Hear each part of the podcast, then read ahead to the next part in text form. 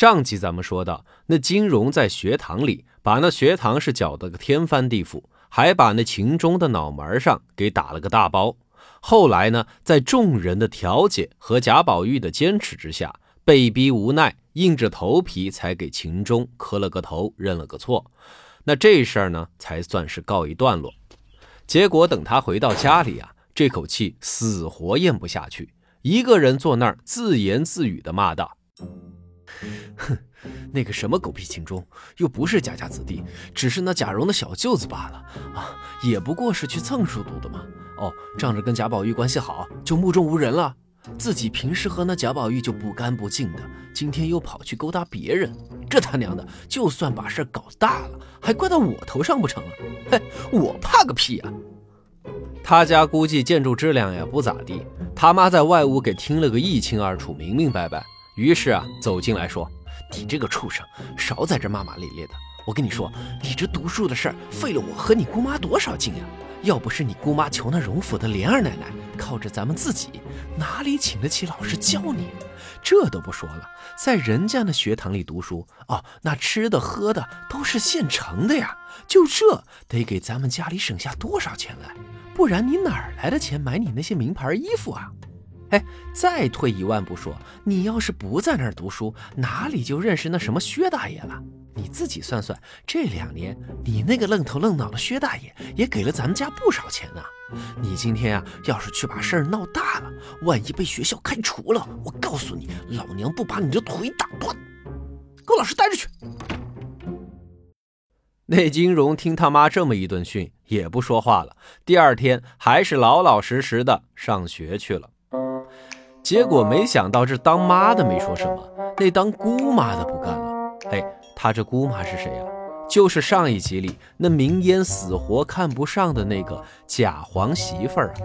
这里啊，咱们跟大家也解释一下哈，也不是说这贾家的子弟都是那富二代公子哥儿啊，这贾皇啊就是个没人疼、没人爱的，穷的那是叮当响呀。这吃穿用度很大一部分。都是靠巴结那荣国府王熙凤和那宁国府的尤夫人来的，嘿，拍两个当家女主人的马屁，才时不时的能捞点好处过活。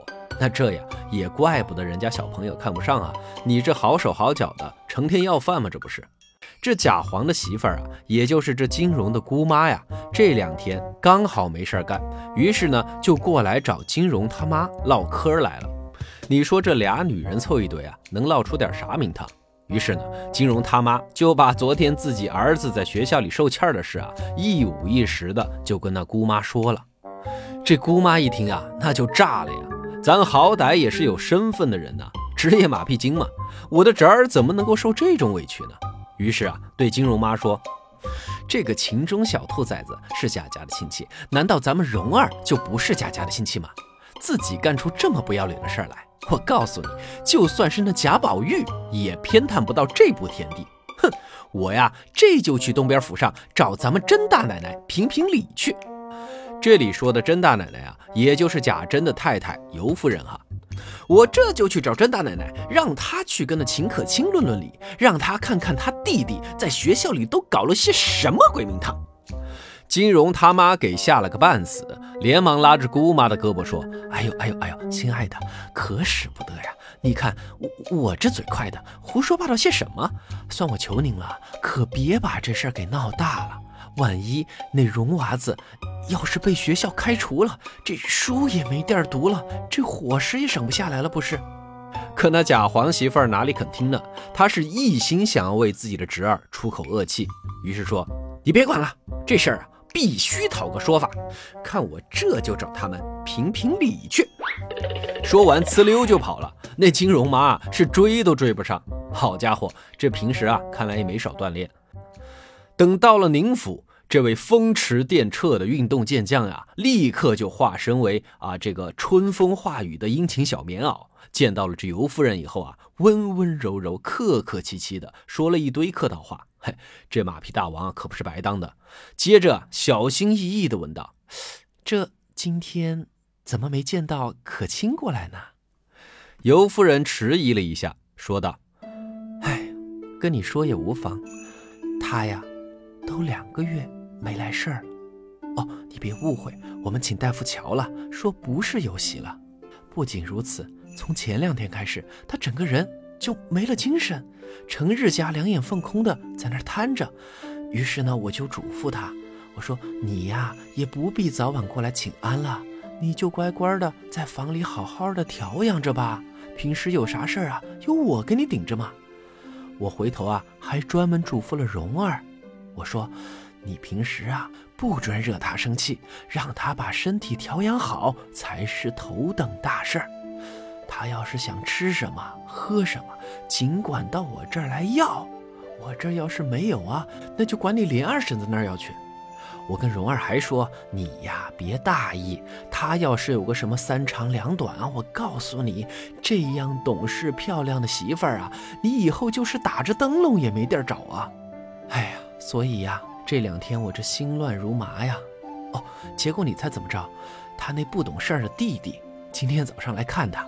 嘿，你说你看到姐姐身体这么不舒服，就是有事儿也不应该告诉他呀。更别说是在那学堂子里小孩子们玩闹没事找出来的破事儿，说也不知道哪个蹭书读的小子说了些不干不净的话，欺负了他，据说呀还把他头给打破了。这小孩子打架的事儿，你说你跟他说个什么呀？你是知道可亲的，他心思又细腻又敏感，哎，用现在流行的话说，那就是精神内耗严重啊。而且我估摸着他这病呀，源头就是这精神内耗给耗出来的。你说都耗成这样了，他听到他弟弟说的那些话，那不更是火上浇油，耗上加耗吗？这不，从早上到现在一粒米食也没吃。我知道以后啊，才急急忙忙的过去安慰了他一会儿，又跟他那不懂事的弟弟讲了会儿道理，让他过那边找宝玉去了。后来呀。我守着可亲，喝了半碗燕窝汤，我这心呀才算放了些下来。哎呀，而且呀，这这么久了，也一直没找到合适的大夫，你说我这心里就更焦了，不是吗？哎，你认不认识什么好的大夫，给推荐推荐？贾皇媳妇儿啊，原本是为了给侄儿出口恶气，找秦可卿讨个说法来的。结果这尤夫人的一番话听下来，哪儿还有什么脾气讨说法呀？连忙回答道。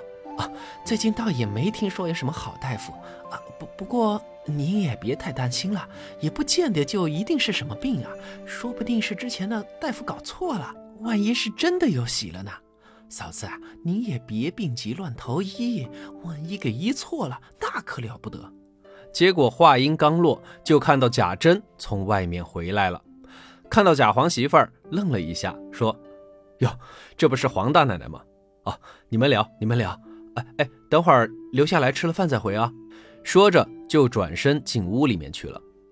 一听这话，那贾皇媳妇儿啊，心里是美滋滋的，心里想：这贾珍大哥和尤夫人对我多好呀！看来我还是很受主子们待见的嘛。所以啊，也就把那给侄儿讨说法的想法啊抛到九霄云外去了。又和尤夫人聊了会儿天，于是呢就起身回家去了。